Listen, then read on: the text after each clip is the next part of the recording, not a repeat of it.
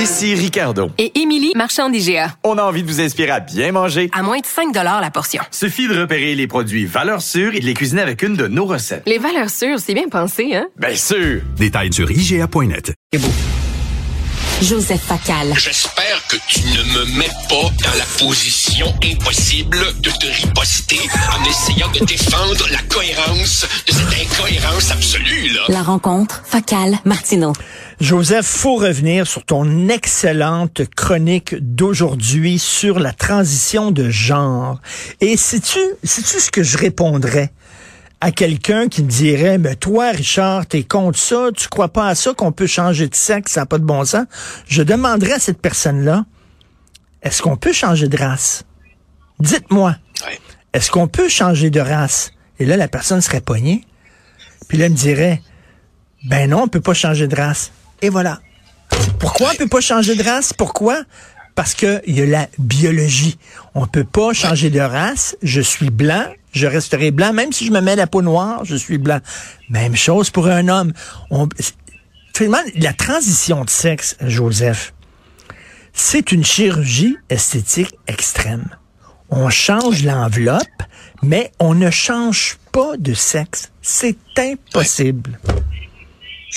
Richard, si tu me permets de faire une petite mise en contexte.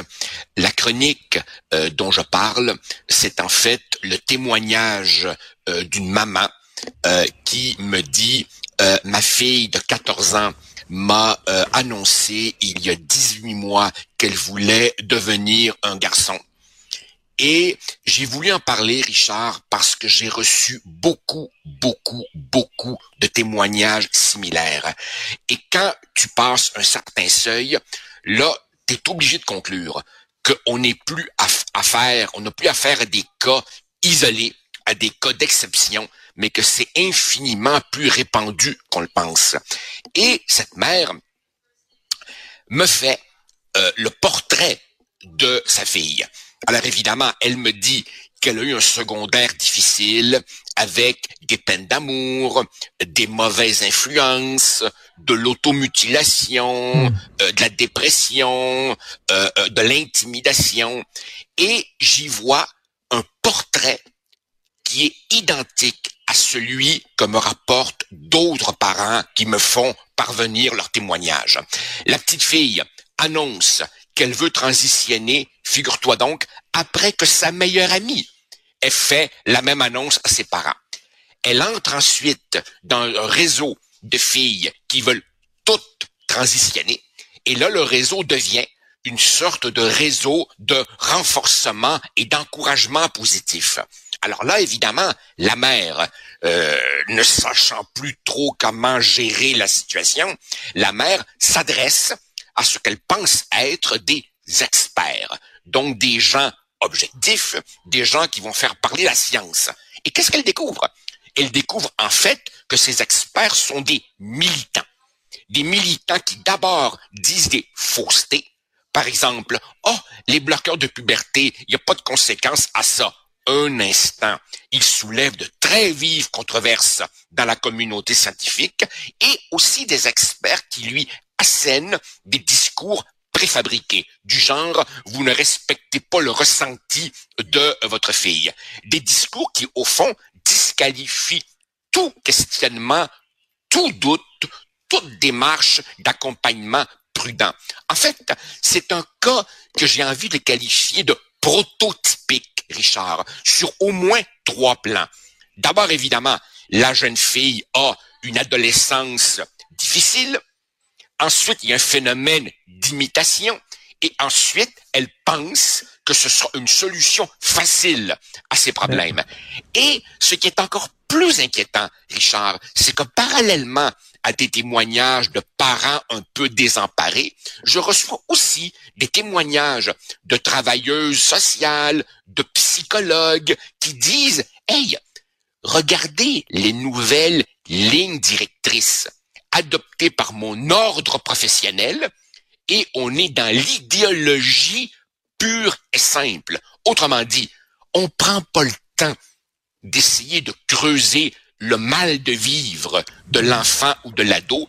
Je sais pas toi, Richard, mais moi, quand j'avais 12, 13, 14, 15 ans, j'étais vraiment mélangé. Évidemment, à notre Hmm. époque, l'idée de solutionner notre trouble par un changement de sexe, cette possibilité était même pas dans le menu. Mais je me rappelle, j'étais vraiment confus. Et aujourd'hui, au lieu d'explorer, au lieu de prendre notre temps, au lieu de dialoguer, le réseau, au contraire, fait tout pour affirmer et Mais- faciliter une transition lourde. C'est grave ce qui se Oui, passe. é- écoute, moi, j'ai été euh, béni des dieux et très chanceux. J'ai eu une adolescente, une adolescence fantastique. J'ai eu du fun dans mon adolescence. J'étais pas mélangé, j'ai ri, puis tu j'avais du fun. Je suis très chanceux. Mais je peux comprendre. Imagine-toi, Joseph, imagine-toi une personne, justement, qui souffre d'intimidation, qui se pose des questions, qui est mal dans sa peau, qui est pas une personne populaire, qui est à l'école, dit soudainement, hey, je veux changer de sexe et devient soudainement la coqueluche. Euh, il, est cool. Il rentre parce que c'est cool, c'est à la mode de changer de sexe. Là, cette personne-là qui était totalement mis de côté, au banc, là, devient soudainement, tout le monde veut être ami avec parce que c'est la personne cool. T'imagines, est-ce que cette personne-là prend ce choix-là euh, avec, tu sais, c'est l'émotion qui la pousse, là. Voyons donc. Et bien sûr, bien sûr, et rajoute à ça, Richard, le fait que quand toi et moi, on avait 13, 14, 15 ans, euh, il n'y avait pas de réseaux sociaux. Aujourd'hui, ils vont sur des réseaux où la transition et le changement de sexe est présenté comme quelque chose d'absolument glamour. C'est, c'est courageux, t'es bon, t'es bonne, tu t'émancipes. Alors, ils sont poussés vers ça. Et ce qui est encore plus tordu, c'est que je reviens à ma, à ma chronique. Donc, la mère consulte euh, une travailleuse sociale et la travailleuse sociale lui dit, il est normal qu'une jeune de cet âge-là explore. Et la mère dit, justement, j'ai Ben, aucun problème avec Justement. l'exploration. Mais le réseau, c'est pas l'exploration qui prône, c'est au contraire l'affirmation rapide au nom du primat absolu accordé au ressenti.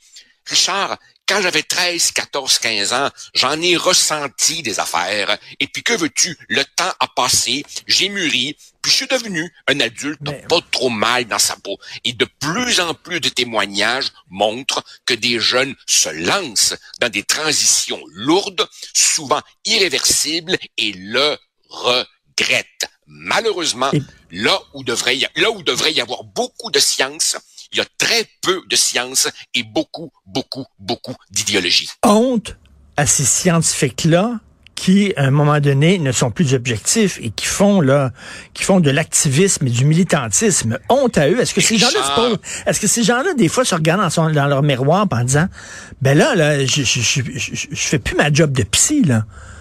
Richard, je soupçonne, je soupçonne, et ici je m'avance, je soupçonne qu'une de la réponse à ta question, c'est le dieu de l'art, le cash. Il y a sûrement de l'argent à faire là-dedans. Je crois que la transition est devenue une véritable industrie et il y a sûrement du monde qui s'en met plein les poches en, recevant des consultations là-dessus, en accompagnant, en prescrivant, en opérant, et ainsi de suite. Au fond, c'est comme la chirurgie plastique. T'as les charlatans qui, font- qui font plein d'argent avec ça. Je suis convaincu que c'est la même chose pour le changement de sexe. Je te fais un quand- parallèle, je te quand- fais un parallèle, Joseph, puis il y a peut-être des gens qui vont trouver ça un peu tordu comme parallèle, mais euh, c'est pas tordu. Euh, C'est comme si on n'a plus le droit au contre-discours. Tu n'as plus le droit de dire à un jeune, ben fais attention, là, t'es sûr que tu veux changer de sexe, t'as plus le droit. Même chose. Une jeune femme tombe enceinte. T'as plus le droit de lui dire, ben t'es sûr que tu veux te faire avorter? Parce que peut-être il y a d'autres, il y a d'autres euh, avenues. Tu peux peut-être avoir l'enfant puis tu peux euh, le faire adopter ou on peut t'aider aussi si tu décides de vouloir un enfant puis on peut t'aider puis tout ça. Non. Ça, c'est pas bon. Euh, c'est épouvantable. Il y a un seul discours acceptable lorsqu'une jeune fille veut se faire avorter, c'est oui, fais-toi avorter. Ouais. Est-ce que, Richard, tu, me suis dans ce parallèle-là? Le parallèle est... Complètement, Richard. complètement. On s'en est souvent parlé. Euh, un, un, un des paradoxes massifs de notre époque, c'est qu'on glorifie toutes les diversités, sauf la diversité d'opinion. Il faut avoir une seule opinion, celle qui coche toutes les cases de la rectitude politique. Et ce qui est absolument dramatique, c'est que on pousse des enfants dans une voie précise, alors que les propos mêmes de l'enfant, les propos mêmes de l'enfant, si on prend la peine de les écouter, trahissent traduisent sa grande confusion. Ben Par oui. exemple, dans la chronique que, que, que j'ai écrite ce matin, la mère demande à, à sa fille pour essayer de comprendre, est-ce que tu veux avoir un pénis? Est-ce que tu veux faire enlever tes seins? Et la jeune fille dit, wesh, non. Je veux, je veux, je veux garder mes seins. Je veux pas un pénis. Ah, mais du poil au menton, par contre, ça, j'aimerais peut-être ça Ben là, visiblement, la jeune fille est confuse. Mais pour le réseau, il faut pas écouter cette confusion. Il faut pas l'accompagner. Il faut Mais- pas décoder. Il faut pas laisser du temps au temps. Il faut Mais- immédiatement faire prédominer son ressenti et la pousser vers une transition rapide. Richard, Ben- c'est grave ce qui Oui, se passe. c'est grave. Je reçois, Moi, moi, trop, je reçois trop de témoignages pour que ce soit des cas isolés. Moi, je dirais à cet enfant-là, ben, t'as plus besoin de passer sous le bistouri. C'est, c'est la vieille école. C'est- on faisait ça avant, là, avec la testostérone, puis tout ça, les hormones. Maintenant, t'as rien que besoin de dire, je suis un homme. C'est tout. Ouais. Fait que, Oui, car euh, évidemment. auto-définis-toi Oui, comme homme, puis euh, tu sais, à un moment donné, si elle est tannée de ça, dans deux, trois ans, elle va pouvoir revenir femme, pas- sans passer sur le bistouri. Oui, car évidemment, sitôt qu'elle a euh, pris euh, sa décision, on comprend bien que l'école, sans même consulter les parents, a changé son prénom et son et son genre. Alors, c'est comme si, c'est comme Incroyable. si, euh, euh, c'est comme si au nom de de- de- d'une nouvelle vertu, on agissait avec une précipitation qui écarte toutes les normes usuelles de prudence.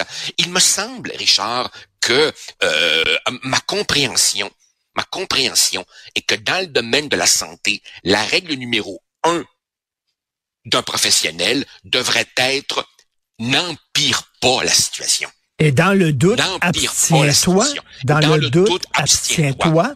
Non. Et tu sais, le, principe, le principe de prudence, là, que les écolos veulent qu'on applique, là. C'est-à-dire que si une entreprise risque de polluer, ben, on la construit pas parce que on- le principe de, ça devrait être la même chose pour nos enfants. Et je termine en, te- en, en- en lisant un extrait, ben, la fin de ta chronique. Donc, la chronique s'intitule Lisez ceci si vous avez un adolescent confus. Tu dis, écoutons ses parents, comprenons mieux ses enfants, faisons plus de recherches scientifiques, freinons les ardeurs idéologiques. C'est ça que ça devrait être, qui devrait nous guider. Et comme tu dis à la toute fin, ce qui se passe est grave et c'est effectivement très grave. Donc, un texte à lire. Merci Joseph Facal, à demain. Merci, Richard.